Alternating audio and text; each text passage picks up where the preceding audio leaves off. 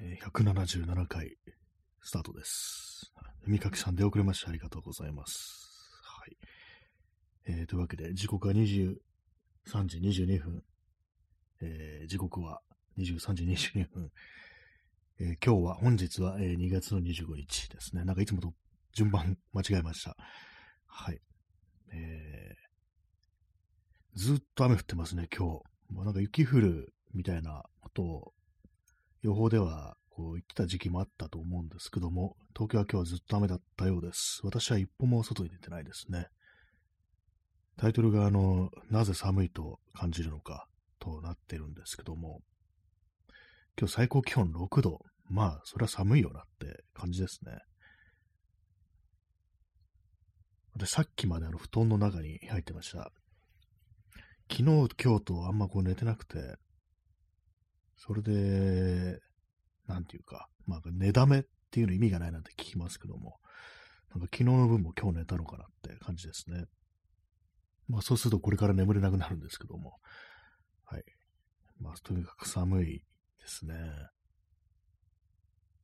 雨が降ってると余計に寒いですね。まあ当たり前のことなんですけども。布団の中に入っても手足が温まらないっていうことが時々あって、あれ何なんですか？何なんですかね？もう何も寒いからとしか言いようがないんですけども、あの、自分の体的にも何かこう、その、末端までこうね、熱を届ける。まあ、大体その血液に乗ってってことらしいんですけども、そういうことがなんかこう、衰えてるのかなって思いますね。あと、筋トレとかしてないっていうのもありますね。筋トレしてないとやっぱり自分で熱を作り出すことができなくなるって言いますからね。えー P さん、えー20度超になったり、1桁になったり、異常気象。こんばんは、えーこんばんは。ありがとうございます。そうですね。一回ね、20度超えありましたからね。今日半袖でいいぞって日があった後に、こんな風にめちゃくちゃに寒い日があるっていう、ちょっと異様な感じのね、こう世の中になっておりますけども、なんか全てがこう異常になっている。まあ、よく昔はその SF 映画だとか、ね、まあそういうものでこう非常にこう、荒廃した未来というものが描かれてたね、そんなものをよく見た気がしますけども、でもどこかでね、ここまでにはならんだろうみたいな気持ちってあったと思うんですけども、最近になって、あの、むし、ね、あの、逆に、逆にというか、まあ、これあり得るのかもしれないななんて、ちょっと思うようにね、こう、なりましたね。えー耳かきさん、えーこの間の20度台の日は家の中で T シャツ裸足で過ごしてたのが信じられません。あそうでしたね。完全にね、T シャツでしたよね。あの日はなんかハーフパンツとか出してこようかななんていうねぐらいに思いましたけども、これがこのざまかって感じで、ね、まあこれが本来の姿なのかもしれないですけども、冬というものの、この間がね、ちょっとおかしかったというわけであって、まあでもなんかなんかこう、その寒さに弱くなってる気がしますね。あの、暖房というものがほとんどエアコンになってしまった。ね、それがなんか結構大きいんじゃないかと子供の頃とか、あの、灯油、石油ストーブというものをこうよく使ってた記憶があるんですけども、なあれ、なくなりましたからね。なくなりましたもんね。売ってはいますけども、あれ持ってるって人、あんまいないですよね。東京だと。ね、まあ、あの、住んでるところによっては、ね、あの、それこそ灯油、石油ストーブだとか、薪ストーブとかそういうもの使わないとやってられないよっていうね、そういうところも多いかと思うんですけども、まあ、東京においては、こう、暖房つったらエアコンみたいな感じですからね。私、あの、エアコンも使ってないんで、なんかあの、上ばっかり温まって、あの効率悪いなっていうふうに思ってるんで、使わないんですよね、基本的に。で今年の、今年というか、本当は一回もエアコン使ってないですね。電気毛布、今もそうなんですけども、段ボール箱の中に電気毛布入れて、そこに足を突っ込むっていう。これやるとちょっとね、動けないから、あのー良くないんですよね。やっぱりなんか電気毛布を直で、直に接する温まり方ってなんかあんまりこう、ポカポカって感じじゃなくて、なんか嫌な、こう、ね、感じするんですよ。まあ、冷たいのよりはマシなんですけどもね。え耳かきさんね、石油ストーブ、おでん作るのにいいんですよね。ああ、そうですよね。もう火をね、火ですからね、あれね。上になんか乗っけておくということができますからね。夜間とか乗っけておけば、あのー加湿もできるっていうことで、まあそういう良さもあったんですけども、なかなかね、あのー見なくなりました。おでん、ね、上に何か乗っけておけるってないですよね。あと、焼き芋とかもね、なんかアルミホイルにくるんで、あの上に乗っけておいて、ね、なんか焼くなんていうことも、なんか子供の頃やったような記憶がありますね。子供の頃、あの、飼ってた犬が、あの、石油ストーブの前でよく寝てたことを、今急に思い出しました。ね、そんなに近づいて暑くないのかなぐらいの、ね、距離でよく寝ていたんですけども、なんか犬猫は、あの、毛があるからなのか何なのか、その辺かなり雑ですよね。結構近づいてるぞみたいな、ね、焦げたりしないのかななんていう、そんな感じのね、こう、犬猫、たまになんかね、こう見かけることがあります。ネット動画で。インスタントコーヒーを飲みます。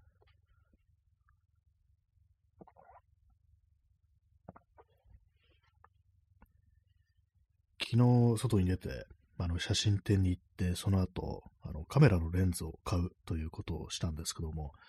で、まあ、ちょっとね、あの、使ってみて、まあ、新宿で買ったんですけども、新宿の街を写真撮りながらブラブラするなんてことをね、こう、昨日はこうやってたんですけども、帰ってきてからね、まあ、この放送、ラジオトーク終わった後、ちょっとあの、外に出て、あのー、三脚も持って、あの、写真を撮りに行くということを、昨日のね、夜中にやってました。まああれですね、ちょっとまだね、あの、慣れてないですね。新しいカメラの本体の設定もなんか全然詰めてないっていう状態なんで、このボタンなんだろうぐらいの感じのところもあるんで、まあ昨日ね、結構、結構でもないか。まあ、ちょっとね、あの、三脚とか出してきて、あの、ただただね、こう、スナップとか言うんじゃなくて、割とちゃんとこう、構図みたいなのを決めて撮るっていうことをやったんですけども、まだちょっとね、あの、全然いいと思うような写真は撮れてないですね。えー、なんか最近こう、全然こう、熱心に写真撮るということから遠ざかってたもんですから、まあそういうのもリハビリも兼ねて、ね、こう、ちょっとね、あの、いろいろやっていきたいなと思ってるところです。いろいろというか、まあ、あの、頻度を増やす、取る枚数を増やすって、まあ、そういうことですよね。まあ、そもそも数がね、こう少ないとちょっとあれなんで、まあ、せっかく新しいね、道具を手に入れたってことで、これは本当有効に活用していきたいんですけども、その熱みたいなものをね、こう、取り戻すっていう、それがまた難しいんだよなと思います。今日昼間あの、村上春樹のあの、職業としての小説家っていう本のね、ちょっと続きを読んでいて、そこでなんかね、ちょっと、あ、これは、そうか。そういえばそんな考え方もあるよな、みたいな、ね、なんか今 すごい雑なこと言ってますけども、いう記述があって、ちょっと今あの、本めくってるんですけども、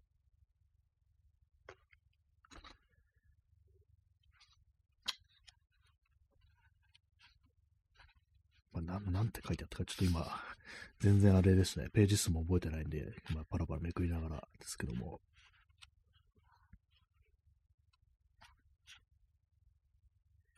えー、っと、オリジナリティについてっていう、まあ、章がこう、あって、えー、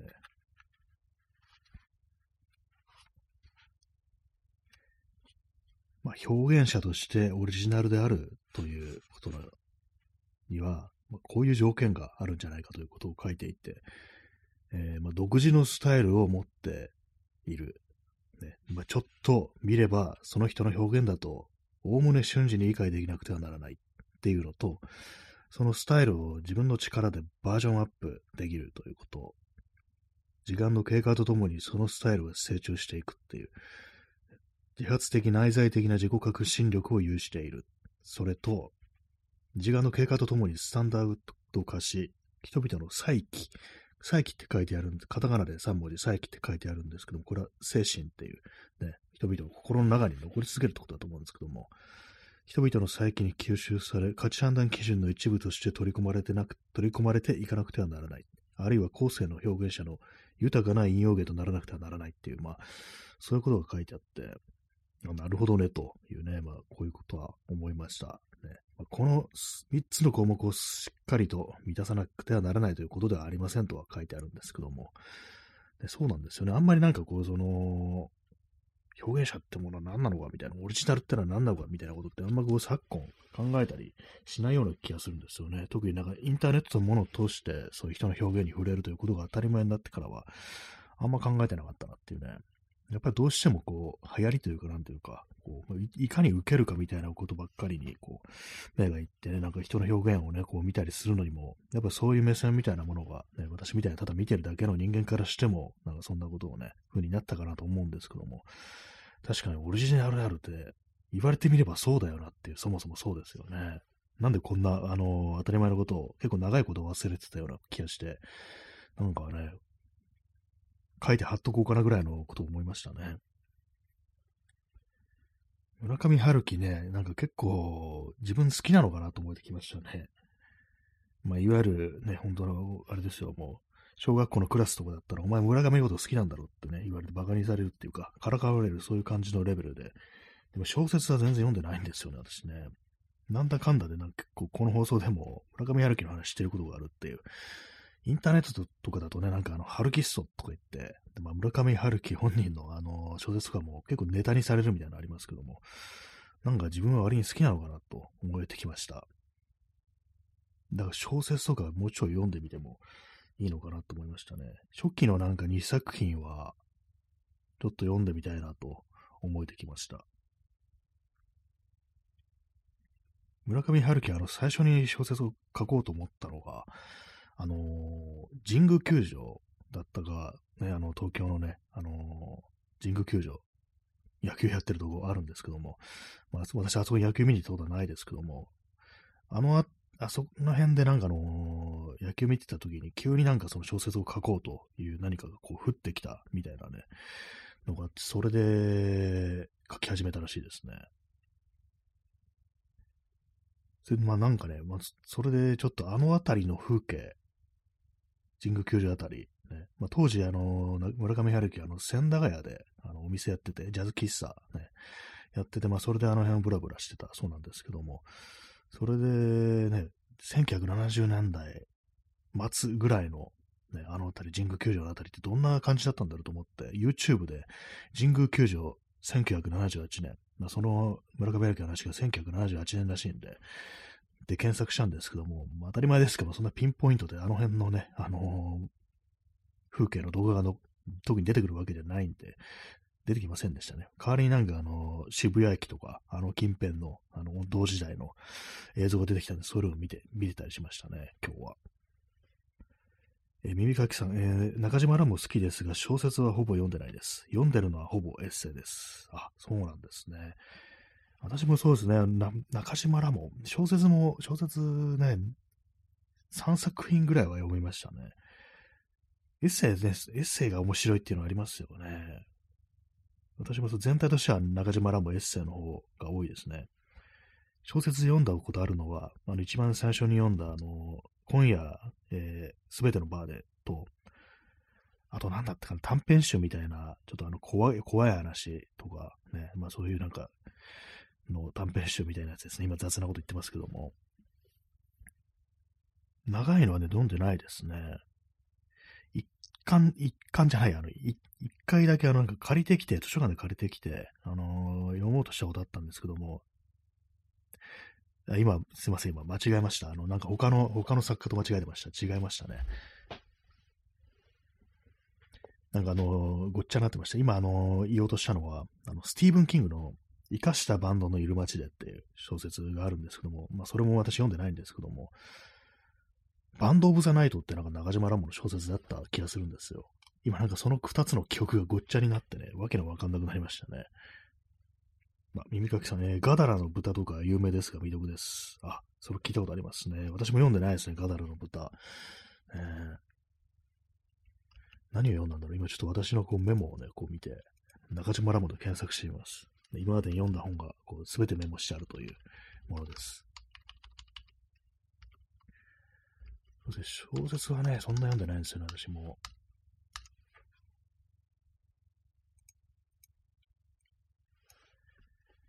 私が読んだのは、あの、今夜すべてのバーで、君はフィクション、人体模型の夜。と、その日の天使、白いメリーさん、心が雨漏りする日には、逆立ち日記。こら、僕にはわからない。その辺の問題。僕に踏まれた街と僕が踏まれた街。えー、あとは、愛を引っ掛けるための釘ですね。そうですね。そんなところです。なぜか全部こう、読み上げましたけども。P さん、ガダラの豚、コミック化もされてますね。あ、そうなんですね。漫画になってるとは、ね、知りませんでした。ね、ガダラの豚、ね、ない、名前はね、タイトルは非常によく聞くんですけど、内容とかちょっとよく知らなくて。ね、私が読んだのは、あの、そうですね、あの、短いのお話がいくつか、いくつも入ってるっていうね、まあ、そういうやつですね。でも結構なんか短い、こう、短編とかだと、結構そのエッセイとの境目がちょっと曖昧なところもあったりして、エッセイでもなんかお話中に書いてるのとか割とあったような、こう、気がしますね。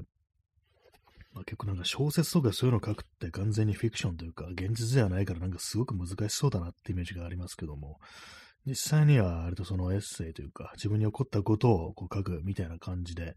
その辺の、始まった時点ではその辺のなんか境目みたいなものは曖昧っていうこともまあ、あったりするんですかね。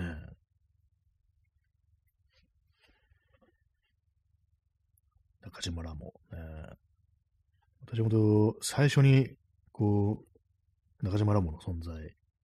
気になったのは、あの、ツイッターで中島ラモのボットですね。そのボットが流してくる文章を読んで、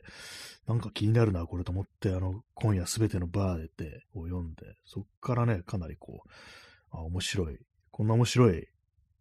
作家だったのかっていうね。割と中島らもなんかあのー、よく知らなくって、あのー、たまになんか映像とかで見ると、すごいゆっくり喋る人だなという、なんかそういうイメージが、そういうなんか雑なイメージがあって、それであの、結構ね、お酒だとか、あとまあ薬物もやったりして、結構、ヨレヨレなところがあったみたいなぐらいのことしか知らなかったんですよね。作品自体はこう全然知らなくって、それが読んでみたらかなり面白かったという感じでしたね。え、耳かきさん、えー、今夜すべてのバーではほぼエッセイだと思いました。そうですね、あの体験自体が、あの、まさしく、ね、あのー、中島ラボのね、本当になんかあの、アルコーリズムになって入院してって、そこからね、こう来た感じですからね。なんかすごくこ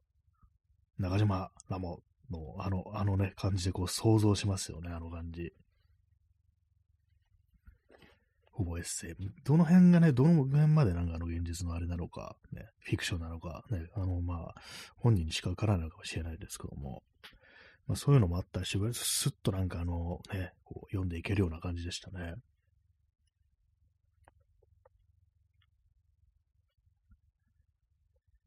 その村上春樹始まりで、その神宮球場あたりの、その辺の時代の動画とかないかと思って、でも結局、ね、なんか渋谷駅の1970年代末の渋谷駅とか、80年代、こう、ね、頭ぐらいのなんかこう東京の風景みたいなことを、そういう動画を見てたら、なんかこう、今日ね、あんま元気はなかったんですけども、割となんかこう、慰めになるっていうか、心がちょっと落ち着いてくるような感じで、なんだろうって思ったんですけども、なそう過去のね、こうそういう風景みたいなものを見て心慰められるっていうのは、これは果たしていいことなのかどうなのか、ちょっとわからないですけども、なんか今の時代が本当に自分は嫌なのだろうな、みたいなことをちょっと思ったりして、まあ、その半、ね、言ってみれば、こう今の、こう、時代というものを直視するのは嫌だっていうね、まあそうなのかなって思っちゃいましたね。まあ、そうなると、今とのこの時代というものを見るのが嫌だってなると、あの写真を撮るっていうのはこう一体何なのかというね、写真は今しかね、こう映らないですからね、その辺のね、あの問題、ね、その辺の問題ってあのね、中島ラモの、ね、本のタイトルにもありますけども、その辺の問題、今が好きじゃないってことと、その写真があんまこう、ちゃんと撮れなくなってるってことはやっぱ関係してるのかなと思います。外歩いててもなんかこう嫌になってくることの方がまあ多いですからね。なんかどこもかしこも元気ないし、ね、こう、どんどんね、あのー、古い、ね、ちょっといい感じのね、場所はなんかこうなくなっていくし、ね、新しいのはなんかザ資本主義みたいな感じですごく嫌な感じになってるし、みたいな。まあそういうことを考えながら歩いてるんで、まあなかなかこう、気分も上がってこないと。ね、まあそういうところがあったりして、どうなんですかね、まあ写真を撮ってる人、あんまりこうと、そこまであの、ね、そういう話をすることはないんですけども、私はこう歩きながらそんなこと思ってますね。まあでも思いますね、あの、他の人の写真とかを見ていても、やっぱり何かこう映るものが暗くなってるっていう、そういう気がするんですよね、ここ5、6、ね、5年ぐらいとかの感じで。私が結構、前からこう追っている、ね、こう感じの写真家さんの、写真家さんってですね、写真家のね、こういう人たちの作品とか見ても、やっぱり何かこう暗くなっていってるような感じっていうのはこう受けていて、ね、もう世の中が悪くなってることをね、まあ、反映してるのかなと思います。昨日見に行ったあの、安井中地のね、こう、展示というものも、あれもなんか、あの、どんどんどんどんね、あの、戦前の写真なんで、どんどん戦戦争に突入していく、そういう世相みたいなものが、あの、映ってるわけなんですね。まあ、その安井中地という人は、この、関西の人なんですけども、まあ、その東京のあの写真のシーンと関西のシーンがあって、それ東京の方から関西勢は、なんかあんまり社会というものに対するあの視点があまりないぞみたいな感じで批判を受けてたみたいな、そういうね、ことがあったらしいんですけども、実際にはそんなことはなくって、映り込んでると、あの直でストレートにその題材としてこう映すわけではなく、背景に映り込んだりと、そういう世相みたいなもの、まあ、社会的な視点というものは一切なかったわけでは全然なく、それを直球で捉えることはしてなかっただけだみたいなことを何かこう、その展覧会のね、に関するあの文章でこう読んだんですけども、その戦争前のこう写真で、私がこうう、見た中であの、犬っていうタイトルの写真があるんですね。まあ、それはあの、普通にあの、街角に犬がね、こう、一匹ね、ちっちゃい犬が一匹こう座ってる写真なんですけども、その背景に、後ろになんかあの、掲示板みたいなのがあって、そこにまああの、ニュースみたいなのが張り出されてて、そこでなんかやっぱりその戦争と、これから戦争がやってくるということを、を匂わせるような、そういう言葉がこう、まあ、ずらっと並んでるっていう、そういうもので、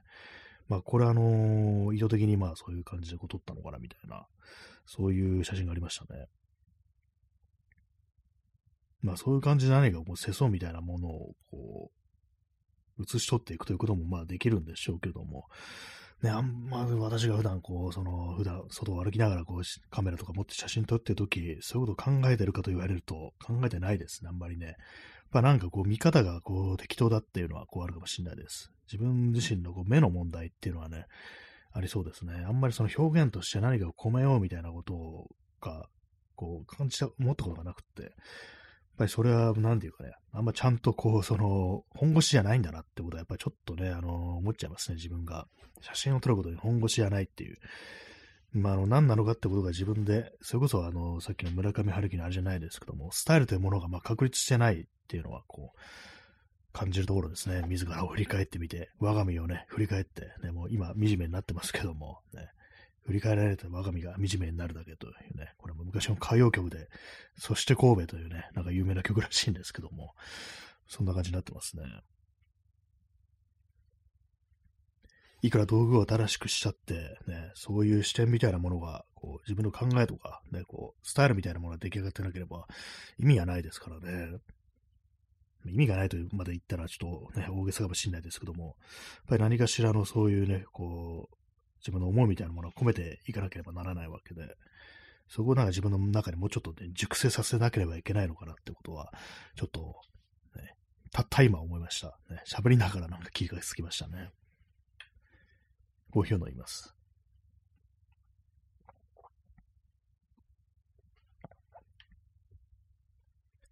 私、あの、こうやって座ってて、あの、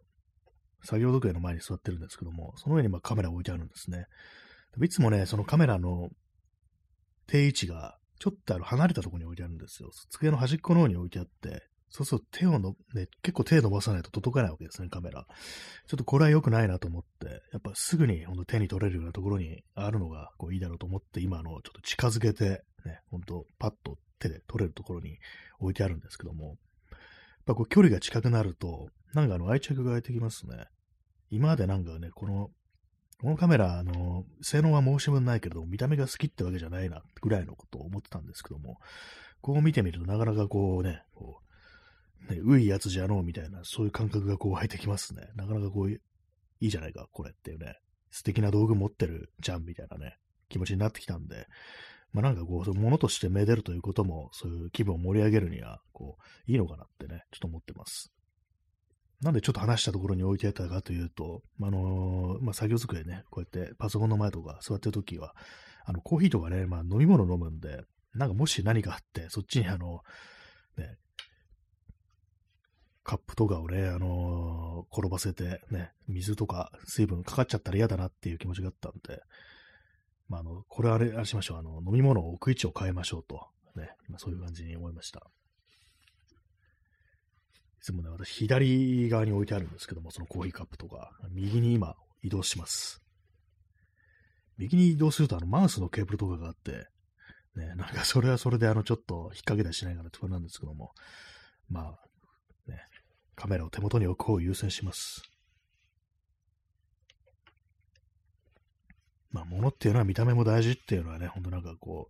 う、いろいろこう使ってきて、ね、こう、痛感するところとなりました。まあ、そんなね、あの、2月の25日だったんですけども、まあ今日はなんかあんまやっぱ元気なかったですね。ズドーンとなんか落ち込んでるというよりは、何かこう、うっすらなんかこう、ぼんやりとした不安みたいなね、芥川龍之介じゃないですけども、そんな感じでしたね。耳かきさん延長してありがとうございます。延長させていただきます。ね、リクエストいただけるとはこう非常にありがたいことです。はい。まあ、というわけでね、こう30分になったらまたあの第2部ね、もう一回始めたいと思います。昔は延長チケットというやつがありましたね。これも一つの時代の流れのような気がしてきました。延長チケット使い放題の時代があった。ラジオトークっていうね。あ、ちゃんとさん、ありがとう。ね、ありがとうございます。ね、ありがとうってね、低い声で言うやつですね。はい。延長させていただきます。コーヒーを飲みます。まあ今日はなんかちょっと一日あんま元気なくて、ほんと横になってる時間がちょっと異常に長かったですね。睡眠時間。まあ昨日あんま寝てなかったし、今日もなんかあのー、結構早く目が覚めちゃって、7時過ぎぐらいに目が覚めちゃって、昨日もね、遅かったんですけども、まあ、二度寝するのに2時間ぐらいかかって、で、まあ、10時過ぎぐらいに眠って、二度寝ですね。で、起きたら11時ぐらいっていう感じでしたね。で、そこからまあ寝たら起きたり、ヒルアンドンってやつですね。そんな感じになってました。ヒルアンドンってあんま聞かない言葉ですね。えー、耳かきさん、何だったんでしょうね、あの、延長チケットバブルと、配信したら Amazon ギフト券配りまくっていたのは。そうですね。やっぱなんか、なんかあのー、やっぱ人増やしたかったってことなんですかね。Amazon ギフト券はね、なんかほんとなんかあの、いい思いをしたなと思いますけども。あれ全部でなんか1万5千円分ぐらいね、私もらったと思うんですよ。全部でね。1ヶ月間、あの、連続でこう配信したら、あの、9000円とかなんかもらえてた時代、ね、ありましたね、ほんとね。あれはなかなか良かったなと思うんですけども、またやってほしいと思う時もあるけれども、まあないだろうなと。まあ、定着したんでしょうね。まあそれにまんまとね、こう、乗せられたというか、なんというか、こうね、ね、こう、それでまあやるようになった、ライブやるようになった私という存在がありますけども、まあ聞いたんだなっていう感じですね。えー、チャンツさん、えー、ワオね、ありがとうございます。ありがとうございますって会社も変ですけども、ね、志村けん、ワオね、なんかそういうネタありましたね。一丁目一丁目、ワオっていうのが昔の東村山温度っていうのをなんかワーオと聞くと思い出しますけども、えー、そうなんですよね、そう、アマゾンギフト券、ね、延長チケットもね、こう、あげたい放題、もらいたい放題みたいな感じでしたからね。今どうなんですか？ユーザー数とかね、どのぐらいいるのかちょっとわからないですけども、でも結構有名人がこのラジオトークというプラットフォームを使ってるのをこう、結構見ますからね、そうなると、それなりにやっぱこう、あるんでしょうね。あるんでしょうね。とか、まあ、利用者多いんでしょうね。まあ、儲かってるのかどうなのかわからないですけども、ね。まあ、エキサイトの社内ベンチャーらしいですからね。実はこれだけだと赤字なんていうのもね、そういうのってよく聞きますからね。なんか面白いことやってるけども、どうにもなんかね、お金にはなってないけど、お金にはなってないけれども、全体として見ると、まあ、あの、そこにね、あの、注力していくとも、ね、悪くないみたいなな判断をされてるっていうのはね、こうあったりしますけども。まあまあそうですね。そんな考えると、ラジオトークにはお世話になってますと言ってもいいのかもしれないです。ね、ね耳かきさん、広告ないのにどうやってるのか謎ですね。そうですね。やっぱあの、有料ギフトとかでお金使う人は結構いるってことなんですかね。それだけでね、もう中の人間、そんなに有料ギフトを送るのかなってね、ちょっと思っちゃいますけどもね。まあ、第2部いきます。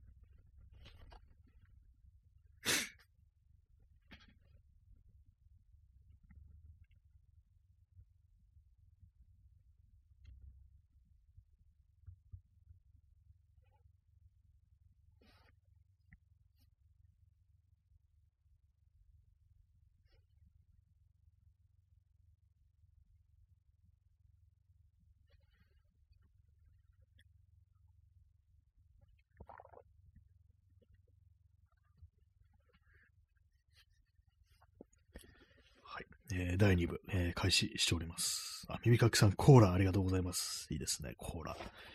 私今、傍らにはコーラあるんですよ。昨日買ったものの残りなんですけども。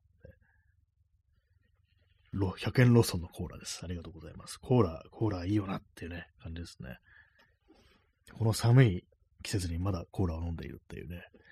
自転車とかね、乗ると、まあ、あのー、割と汗かいたりするんで、構ね、そういうもの欲したりしますね。体には悪いです、多分。はい。まあでも、コーラにはね、コーラにしかない、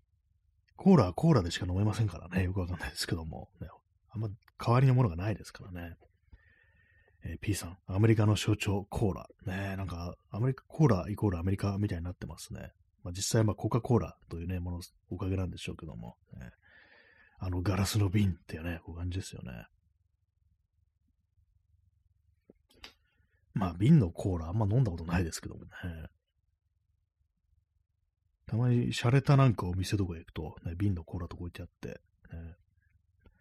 自転車屋さんとかそういうとこ、古着屋とか、ね、ちょっとおしゃれなお店ってたまになんかそのね、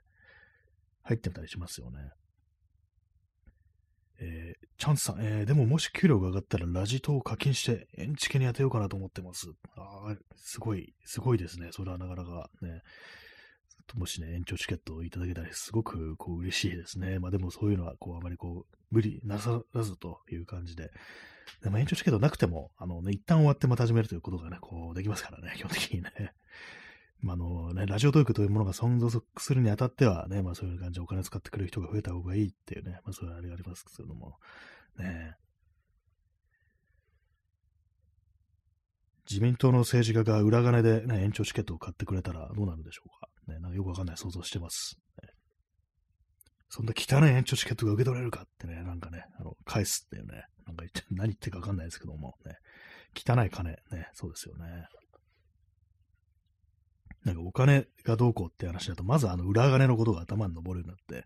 でもあいつらはね、裏金をあんなね、みたいなね、あのことが常に頭をかすめるようになりましたね。えー、耳かきさん、3500万円分の延長チケット。そうですよね。ど、ど、どれだけもらえるんだろうって感じしますね。あのね、二階という政治家から急に3500万円分の、ね、延長チケット送られてきたら、ね、3500万円分延長するってね、どうなっちゃうんですかね。どんだけ、こう、この、どんだけ放送する気だよって感じになりますね。まあ、3500万円分の書籍とは一体何だったのかなって感じしますけどもね。なんかやっぱ思うのは、あの、宗教団体から出てる、ね、何かその、その本とか、そういうものをなんかご購入いただけますか的な感じでなんか買ってたんじゃねえかなみたいなことをちょっと思っちゃったりしますね、ああいうのね。まとまった数、本を買う。ね。まあなんかあの自分の本だったっていうね、なんかそういうニュースがありましたね。2回の。自伝というかなんというか、ね。2回優勝本みたいなやつだったってなんか話ありましたね。ね、まあそんな2月の25日、連休の最終日っていうことでね、まあ、結構バット入ってる人もいるんじゃないかなと思います。今日天気悪いですからね、ずっと雨降ってて、ね、私も一歩も外に出てないという感じで、まあやるべきこともああるっちゃあるんですけども、なんか全然今日手をつけることができず、ね、そのことで、ね、なんかこう、ああ、なんかいかんな、みたいな風に、ちょっと思っちゃってたんですけども、まあ元気がないという感じで仕方ないなというところではありますね。そう、一日中何かそのぼんやりとした、そう、暗さに包まれてるっていう感じでしたね。天気が悪いとこうなるから厳しいですね。まあ、昨日が昨日でね、なんかそんな元気だったかと言われるとそうでもないんですけども、あ、チャンスさん、え、62万枚。3500万円分の延長チケット62万枚になるんですね。もうちょっと、そこまで行くとよくわからなくなってきますね。どんだけなんかの、62万枚かける30分ですからね。私こういう感じで、あの、数字が出てくる、来ても、あんま計算しないタイプですね。めんどくさいからつってね。なんか、まあこうやらないんですけども。まあ、そこの辺があの数字に弱い人間たるね、あの、ゆえんですね、ほんと。数字出てきたら、あのー、まずね、こう、ああ、よくわかんないからいいや、みたいな感じになりますね、やっぱりね。算数が苦手、数学が苦手というよりは、数字そのものが苦手っていうね、そんな感じの人間です。えー、耳かきさん、えー、31万時間話せる。もうすごいですね。なんかもう、これあれですね。本当なんか宇宙旅行とか、宇宙を漂流してて、ね、一人で何とかしなきゃ、こうね、いけない。なんか暇つぶさなきゃいけないときに、ね、だったら消費できるかもしれないですね。31万時間。ね、まあ自分の人生も31万時間過ぎてしまうわけですけども、ね、コールドスリープしながら話せるわけじゃないですからね、なかなかこう、えらいことになりますね。垂れ流しになるでしょうね、そうなったらね。宇宙をね、一人でこう表示しながらね、ひたすら独り言を言うっていうね。まあラジオトークの場合、誰か聞いてる人がいるかもしれないっていうね。あ、今日はなんかあの、視聴者がいる。でも、これは地球人なのかなっていうね。誰か人が生き残ってるのか、それともなんかどっか宇宙人なのかみたいな、なんかそんなこと思いながら、ね、こう、通じないかもしれない、ね、地球の日本語というローカル言語で喋ってるっていう、そんなね、なんか、漂流者たる自分というものをこう想像してみるんですけども、ねまあそれはそれで楽しいのかもしれないですね。もう適応しちゃって、もうみんないないんだったら仕方ないみたいな感じで。ね、えー、チャンスさん35年間。ああ、31万時間で35年間なんですね。じゃあもう垂れ流しになっちゃいますね、それね。死ぬまで。ね。35年後の自分。うーん、ね、考えたくないですけどもね。え P さん、そう考えると意外と短い。あ、そう、そうですかね。私なんか長いって思っちゃいました。ね、31万時間は35年間。ねまあ、垂れ流しにするには、今後の人生垂れ流しにするには、ちょうどいいのかなみたいな感じですけども、ね、ずっと、ね、後の人生全部ね、あのー、あれかなっていうね、考えると、なんかこう、すごいですね。二階幹事長からもらった3500万円分の延長チケットで、残りの人生を全て実況することになった男の話っていう、そういうタイトルで、ね、ラノベでも書こうかなみたいなね、宇宙漂流ものです、ね。全然面白くなさそうですね。謎な感じのね、話しておりますけども、もう23時59分から、今、たった今0時に変わって、2月の26日ですね。226です。ね、まあ、226という数字を見ると何かしらこう、言及したくなりますけども、あの特に歴史について、ね、あの特にあの詳しくないもんですから、何も出てこないです。えー、P さん5億年ボタンと比べると、あ、なんかありましたね、そういうの。あの、何でしたっけ？このボタンを押すと、あの、5億円何もない空間に飛ばす5、5億年何もない空間で過ごさなきゃならないけれども、なんか10億円もらえるみたいな、なんかそんなやつですよね。ありましたね。なんかそんな話ね。5億年一人で過ごす。何もない空間ってのがまたね、ちょっとポイントですよね。ねななんか人間ではないものになってしまいますよね。まあ、5億円、まあ、多分その、体の代謝みたいなものをストップして老化もね、あの、しないってことだと思うんですけども、まあ、もうその言った時点でまあ人間ではなくなってるっていう、ね。まあ、なんか変なこと考えてますけども、まあ、宇宙漂流物といえばね、私の大好きな、あの、宇宙船レッドドワーフ号ってこうイギリスのね、あのドラマ、ね、コメディですね、あるんですけども、あれはね、こう主人公が、あの、宇宙船に乗ってて、採掘船、まあ、あの、普通のなんか民間の船ですね、乗ってて、まあ、あの、その中で自動販売機のメンテナンス係というね、非常に地味な仕事をやってたら、ね、こう、事故が起こって自分だけなんか生き残っちゃうんですよね。それでまあ、1万年だったが、そんぐらいにね、そんぐらいあのコールドスリープしてて、目覚めたらみんな誰もいなくなってて、それでまあ、そっから地球に帰還せねばならない。でも、地球なんてあるのってね、人間自体いるのぐらいの感じのレベルでなってるんですけども、でも地球を目指すみたいな、そういう宇宙漂流物ののね、こう、コメディドラマなんですけども、そこで一人ではさすがにね、気が狂うってことで、その、元のね、クルーから一人だけ、あの、ホログラム人間という形で復活させることができると。まあ、そういう展開なんですね。それで、ね、その船のマザーコンピューターが選んだのが、一番反りが合わなかった、あのー、同じね、こう、自動販売機メンテナンス係の、一応なんかあの、先輩というか上司にあたるね、こう、タイプのね、こう、嫌なね、嫌なやつっていう、反りの嫌なやつっていう、そういう感じになって、それまあその、まあ、デコボココンビってやつですよね。それでなんかこう、ケンケンガクガクしながらね、こう、なんだかんだでね、ちょっとなんか、一応なんか仲いいのかこいつらみたいな感じでね、こうやりながらこう、漂流するっていうね、お話です。なんか反りがないけれど一緒にいるっていうね、なんか憎まれ口を聞きながらああだこうだやったりしてね、たまになんかこうちょっと友情みたいなものを感じさせるっていう、そういう展開がこうあるんですけども。ね、でも二人だと厳しいから、他にも登場人物がどんどん出てくるんですよね。猫、猫をね、連れ込んでたんですよ、勝手に。それでまあ、あの、主人公は、そのまあ、違反したから、その船の決まりみたいなのに、それでまあ、コールドスリープさせられて、そのおかげでまあ、生き残るわけなんですね。で、まあ、出てきたら、まあ、当然猫がね、こう、何匹かいたわけなんですけども、1万年経ってるから、人間に進化してるっていうね、もうそれもギャグですけども、完全に。いきなりなんかこう知らんね、なんか結構派手な、なんか、ジェームス・ブラウンみたいな、あの、格好したなんか男が出てきたと思ったら、なんかね、俺だよって言ってね、あんたの飼ってた猫だよってなんか風にね、こう、普通喋るっていうね感じで、まあ、正確にその飼った猫の子孫なんですけども、それでなんかこうね、一応3人いるみたいなこう感じで、まあ船のね、コンピューター、AI ですね。そこに、そこに追加でなんかこういろいろね、なんか少しずつ増えていったりするみたいなね、そんなお話です。まあ、それが完全にこう一人だったらね、一人で宇宙漂流するってなったらどうなるんでしょうか。え一応物資とかもなんか取りに行かなきゃいけないわけですよ。だからその辺のなんかね、惑星とかでね、こう、あとはまああの、漂流してる船とかね、こう、乗り込んでね、略奪するっていうね、あの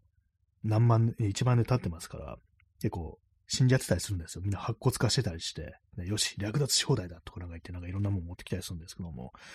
ね、あんなことをこう、やるとなったら、あれ一人でやるとなったら、ね、精神状態どうなるんだろうかっていう。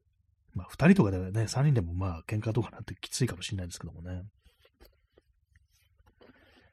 えー、P さん、安倍蔵さんが一緒に。ねまあそうなんですよね。その流れで私にちょっと思いついたのがね、こう、安倍蔵さんと一緒に宇宙漂流するってなったら、どうなるんだろう。まあ、反りの合わない人間と一緒にいるっていうね、どんな感じなんだろうっていうね。まあ私はあ安倍蔵さんと話したことないですから、実際にはね、こう、かなり気があったりするっていう可能性もまあ、ありますけども、ね、えー、チャンスさん、えー、反りが合わない人との方が暇つぶしにはなりそうですね。ああ、結構それね、ありそうですね。まあ、なんか何かこう、その生きる記録みたいなものをね、こう、呼び覚ましてくれるみたいな。実際そのレッドドワーフ号でもそういう描写あるんですよ。なんかね、あの人があなたにね、なんかあの、こう、感じ悪いのは、あなたがね、こう、生きる気力をなくさないようにしてるんですよ、みたいなね。なんかそういう、こう、ことを言うシーンがあったりして、まあ、実際そうだったのかどうかわからないですけども、ただ単にあの、自分でやりたいのにやってるだけっていう可能性もありますけども、ね、なんかそういうのをこう、あるのかもしれないですね。反りの合わない人、暇つぶし、ね、反りの合う人、ね、普段のね、それこそ親しい友人とかと一緒に、ね、なんかいろいろこう表裏することになったら、喧嘩した時とかにね、なんかちょっと関係がなんか悪化した時にちょっと、逆になんかがっかりしちゃいそうな、ね、こうこういう状況だとね、こんなに仲のいい友達でも、なんか険悪になっちゃうのかみたいな感じで、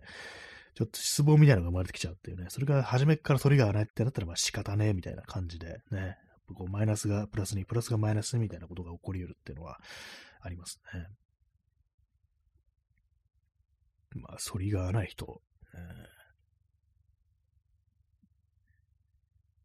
まあでもそれが合う人の方がいいかなってちょっと思ったりしますね。まあでもなんか、安倍蔵さんなんか意外に害がなさそうだなみたいなことちょっと思っちゃったりしますね。他の政治家と比べたらなんかあの、ねまあ、印象論ですけどもね。今となってはそれも確かめようがない。ね、私が今後の人生で、ね、安倍蔵さんと宇宙漂流する可能性はゼロっていうね、悲しいです。悲しくはないです。ねえー、チャンツさんお茶とか入れてくれそう。そうなんですよね。割となんかなんかやりそうっていう感じありますよね。どうだったんですかね。家とかでなんかあのね、昭恵さんとかに対してどうだったんでしょうか。なんか、なんかね、いわゆるね、昔の言葉ですけども、亭主関白みたいなことはなさそうっていうのが、そういうイメージがあるんで、一緒に暮らすとなったらね、政治だとかそういうものを一切含まなければ、社会だとかそういうもの一切含まなければ、そこまでなんかね、こうトキシックというわけではないんじゃないかみたいなことってちょっと思っちゃったりしますけども、なんかこういう感じでね、親しみを持たせるようなね、あのことを言うのはなんかあんま良くないのかもしれないですけどもね。え、耳かきさん、え、アツソーと二人きりはきつそうですね。そうですね。あの人物と一緒にいたくはないという、そういう気がしますね。ちょっとね、無理ですね。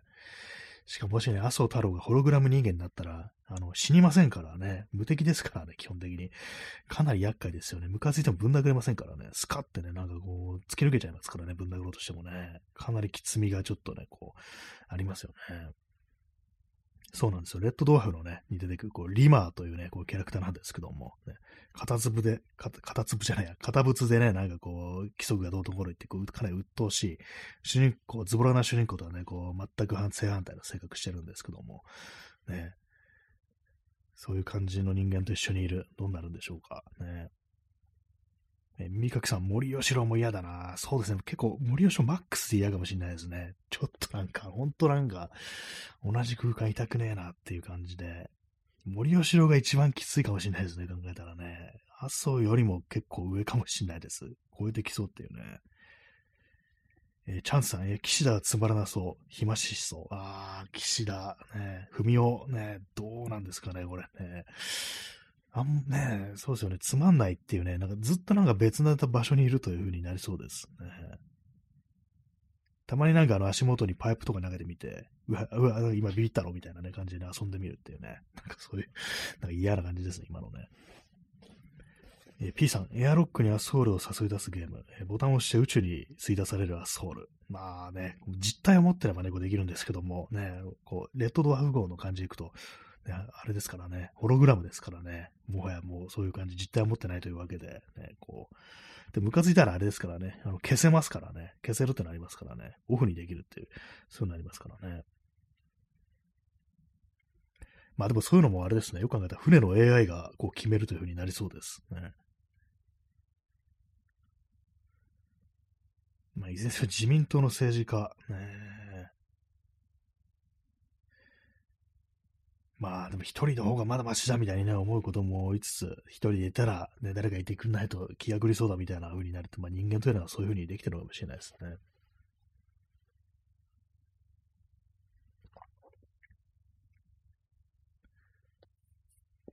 まあなんかありましたよね、あの映画で、あのクリス・プラットっていう俳優のが主演の映画で、ちょパッセンジャーだったかな、タイトル映画。なんかどっかの惑星だったかコロニーに移住するためのね、こう、高校船に乗ってて、まあ、それはすごく時間かかるんで、みんなコールドスイープするんですけども、そんな中ね、主人公のクラス、クリスプロ、プラットが、一人だけ、こうなんかこう、危機のね、不具合で目が覚めてしまうっていう。で、まあね、そのずっと一人で過ごさなきゃならないという地獄にこう、置かれるというね。で、まあどうしようって思ったら、同じようにその危機の故障で、一人ね、女性がこうなんか目を覚ましてしまうという。ね、それでまあ、こう、どういう話か見たことなんでわかんないんですけども、そんな映画ありましたね。宙空間に一人、ね。まあなんかこう自然というものがないですからね、宇宙空間、ね、宇宙船というものは人工物の中っていうね、どのぐらい人間というのこう精神体に悪影響あるのかなと思うんですけども、まあでも私みたいにね、こうあれですか、東京にいる人間というものは、言ってみれば一つの宇宙船というものにずっと閉じ込められてると言えなくもないのかなって今言いそうになりましたが、別にそこまでじゃないだろうってね、あの、外、外、空もあるしって感じですからね。空気も吸えるしって感じですからね。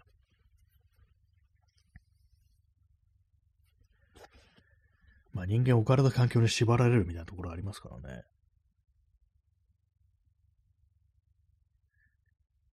結構ね、あのー、絶景みたいなところ、外国とかのね、そういうのを見ると、ここに暮らしてる人は一体この風景というものをどう見ているんだろうみたいなことはたまに思ったりするんですけども、まあ結局のところわからないとね、答えるしかないですよね。もし自分がここでね、本当にこう、孤独に一人でこう、過ごすという風になったら、一体何を思うんだろうかみたいなことっていうのはね、結構考えたりしますね。なんか絶海の孤島みたいなね、ところだとか、あと、スコットランドとかの渓谷みたいなところ、ね、ああいうところにポツンと一軒小屋がこうあったりして、そこに自分が生きていた、暮らしていたとするなら、どんな精神状態になるのかなってね、思ったりします。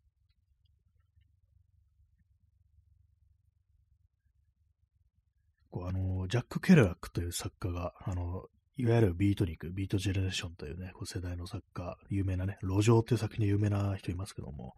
そのジャック・ケラックの本であの、ビッグサーっていうね、小説があって、これはですね、あの、確かね、あの森林監視員みたいなこう仕事をしていた時、ジャック・ケラックが、その時のね、お話なんですけど、ビッグサーっていうのはこう、アメリカの、あら、東海岸だったかな、あの、景勝地みたいなところで、海、海沿いにあるところなんですね。海沿いのなんかこう、岬みたいなところなんですけども、まあそこの小屋みたいなところに行って、森林監視員っていうのは、というかなんかあの山火事を監視するみたいな、そういう仕事ですね。ああいうところっていうのは、こうアメリカってのは山火事がよく起きるってことで、それをまあね、あのー、常に、こう、常にというか定期的に見ておかなきゃいけないということで、そういう人が滞在して、ね、こう、監視するっていうのは、こう、そういう仕事があったりするらしいんですけど、今あるのかどうかわかんないですけども、ね、あの、ファイアウォッチっていうふうに言われてるなんて話を聞いたことがあります。ね、そういう、まあ、ね、話で、それでまあ、一人でまあずっとね、あのー、いるわけですよ。その監視塔みたいなところで暮らしてるんですけども、それでなんか頭おかしくなるっていうね、頭おかしくなってきたっていう、あれ小説だったかちょっともう実、ね、あのー、実体験だったかね、どっちかちょっと忘れちゃったんですけども、まあ、とにかくしんどいというね、ことがなんか書かれてましたね。なんかジャック・ケラーがずっとあの野球の紙でやる野球のね、こう、試合のゲームみたいなのをなんかやってたらしく、ななんだろうよくわかんないんですけども、自分でこうスコアとか記入していってっていうね、なんだかよくわからない、そういう遊びをやずっと続けたらしく、それをひたすらやってるって描写がありましたね。えー、耳かきさん、えー、シャイニングも冬のホテルに家族で滞在してるだけでどんどん精神が病んでいってましたね。あそうですね。あれまさしくね、そう。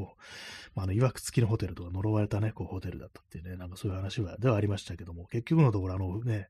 あそこにこう、家族だけでね、こう言うと、冬のね、まあ、冬の雪に閉ざされたホテルで、こう、滞在して、主人公、まあ、小説家ですからね、作品を書きながらそこで過ごすっていう感じしてましたけども、だんだんだんだんおかしくなってきて、ね、だんだんだんだんジャック・ニコルソンのね、目つきが怪しくなってくるっていうね、まあ、元から怪しいような気もしますけども、ね、そういう感じでしたね。ね、なんかあれも非常に恐ろしい感じでしたけども、やっぱね、そういうふうにこう、なると、まあ、あの、コロナ禍でね、なんか我々もある程度そういうのものの片鱗を味わったのかなと思うんですけども、ね、なかなか厳しいところもありつつ、ね、なんかね、あのコロナ禍でのロックダウンみたいなものがあんまこうなかったようなことになってますけども、ね、考えてみたらかなり異常だったよなというね。新宿とかなんかあのー、7時台に全然人がいないとかね、ありましたからね。あの時のなんかあの街の様子とかもうちょっと写真に撮っておけばよかったなってね、思いましたね。えー、P さん、えー、紙でやる野球遊び、えー、自分データと計算でペナントレースをやる遊び、浅田哲也とかがやっていたと聞く。あ、多分それですね。なんか私もよく覚えてなかったんですけども、そう自分データでっていう、なんかそんな感じの、細かいデータとかね、なんか計算とかしてた記憶があるんで、浅田哲也やってたんですね。あのー、麻雀の人ですよね、有名なね。有名な麻雀の人っていうね。伝説的なあのジャン氏ですよね。確かそれだったと思いますね。そういうことをひたすらこうやっているっていうね、描写があって、それでもなんかだとね、きつい、おかしくなるみたいな、なんかね、そういう感じのことが書かれていたという記憶がありますね。まあ、風光明媚な場所であることにはね、間違いないんですけども、ね、そんな中でこう夜もなんかね、こう山小屋みたいなところとか監視塔みたいなところにいて過ごさねばならない。非常にまあきついっていうね、そういうことらしいです。森林監視員といえば、あのー、これ、インディーゲームで、ファイアウォッチってね、まあ、さっき言いましたけど、そのままタイトルの作品があって、これは主人公が、あのー、夏をね、夏の間だったかなんだかをこう、森林監視員として過ごすっていう、まあ、そういう内容の、かなり地味な感じしますね。のゲームなんですけども、結構内容な、ストーリーとか割となんかこう、サスペンスフルなこう感じだったりして、あんまそう一人で孤独でおかしくなるって感じじゃないんですけども、同じ森林監視員のね、こう、同僚みたいな人とトランシーバーでこう無線で連絡取り合ったりして、会話はあるんですね。まあ実際まあ姿を見ることはないんですけども、まあそういう感じでね、やりとりがありましたね、あのゲームだと。ビッグサー、ジャック・キャラックのビッグサーだと完全一人みたいな感じだったというね。まあ当時はなんかそんなあんまこうね、戦後、1950年代とかだと思うんで、あんまそういうようなこう無線とかもそんな使う、まあ、気軽に使うような感じじゃなかったのかなと思うんですけども、ね、なかなかね、厳しそうですよね。えー、チャンツさん、えー、大酒飲みの友達によると、あの頃闇営業してた居酒屋たくさんあったそうです。裏口から入るとか、合言葉言うと扉が開くとか、商売する人のたくましさを感じます。ああ、なんか闇営業ありましたね。なんかそういうのね。実際に私はこう目にしたことはないですけども。ねえ。看板は消えてるけどやってますみたいな。ね、合言葉言うと扉開くってかなりすごいですね。常連さんがね、行くって感じなんですかね。まあね、ほんとなんかあのー、そう、休業保障とかなんかそういうのありましたね。なんかもう、もう忘れてるのかって感じですけども、ね。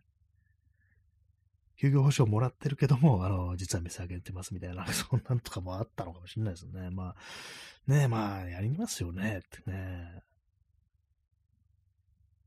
ね、なんかもう結構過去になっちゃってる感じでなんですけども、実際まだね、あのコロナありますからね。まあ本当変異する前の結構その死亡率がちょっと高いみたいな時期とはね、あの、性質の違いみたいなものもありますけども、ね終わってないにもかかわらず、なんかちょっと歴史みたいになってるのが、なんかこう、ちょっと恐ろしいような気もしますね。え耳かきさん、え野球の遊び、伊集院も架空の球団と試合をノートにたくさん書いていって、どんどん妄想が広がって頭が痛くなってやめたと言ってました。最終的には球団に薬物汚染が広がって逮捕されたり、とかまで考えたりして、あ、そんなやったんですね。結構、じゃポピュラーな遊びなんですかね、この野球のね、こうチームの、ね、架空のやつ。ね、妄想が広がって頭が痛くなってやめた。ね、薬物放射が広そこまであれ、いろんな、かなりね、詳細なシミュレーションという感じですね。こう、ね、ビデオゲームだとね、なんかそういうのありそうですけども、頭の中だけで展開する、ね、まあ、ノートとかで展開する遊びとしてはかなり高度な感じしますけども、ね、まあ、元祖ゲームっていう感じしますね、なんかね。自分で全てこうルールを決めていって、展開も決めていってって感じで、そこがどんどんどんどん頭の中で広がっていってっていうね、まあ、あんまりやりすぎるとね、ちょっときつくなる頭が痛くなるっていうね、まあ私その手の遊びやったことないですけども、本当に本当にね、こう一人で過ごさなきゃならない。それもなんかね、あの、スマートフォンだとかインターネットとかそういうところがないところで、そうしなければならないとなったら、ね、その手の遊びを考えつくのかもしれないですね。子供の頃なんかあの無人島に一人で流されるみたいなね、そういうような小説だとか、あのね、実話みたいなものとかの本を読んだことありますけども、まあ、大概あの食料を手に入れることで、ね、こう、大変ですから、ね、まあ、そっちの感じとかあったりして、まあでも大体あの、漂流物のね、あの、小説だとかも、大体あの、仲間ができたりしますからね、あるいはね、あの、誰かと争うことになったりとかありますからね。ロビンソン・クルーソなんていうね、あの、有名な、ね、元祖漂流物みたい漂流物みたいなのありますけど、あれもなんかね、こう、仲間というか、まあ、あの、古い時代のね、お話やりますから、あのいわゆる黒人奴隷というね、あの、人みたいな感じでね、あの、ね、あの、従者みたいな感じでね、なんか一人こう、人が増えたりしてましたけどもね。はい。終了まであと2分ということで、えー、0時20分ですね。今日はなんか本当なんかずっとね、こうね、横になったり、暗い気持ちでなんかこう、じっとりとなんかね、こう過ごしていたもんですから、今日初めてなんかこう、まともに今喋ってる感じしますね。3連休天気悪いって嫌ですね。まあ中日がね、昨日はなんか天気良かったですけどもね。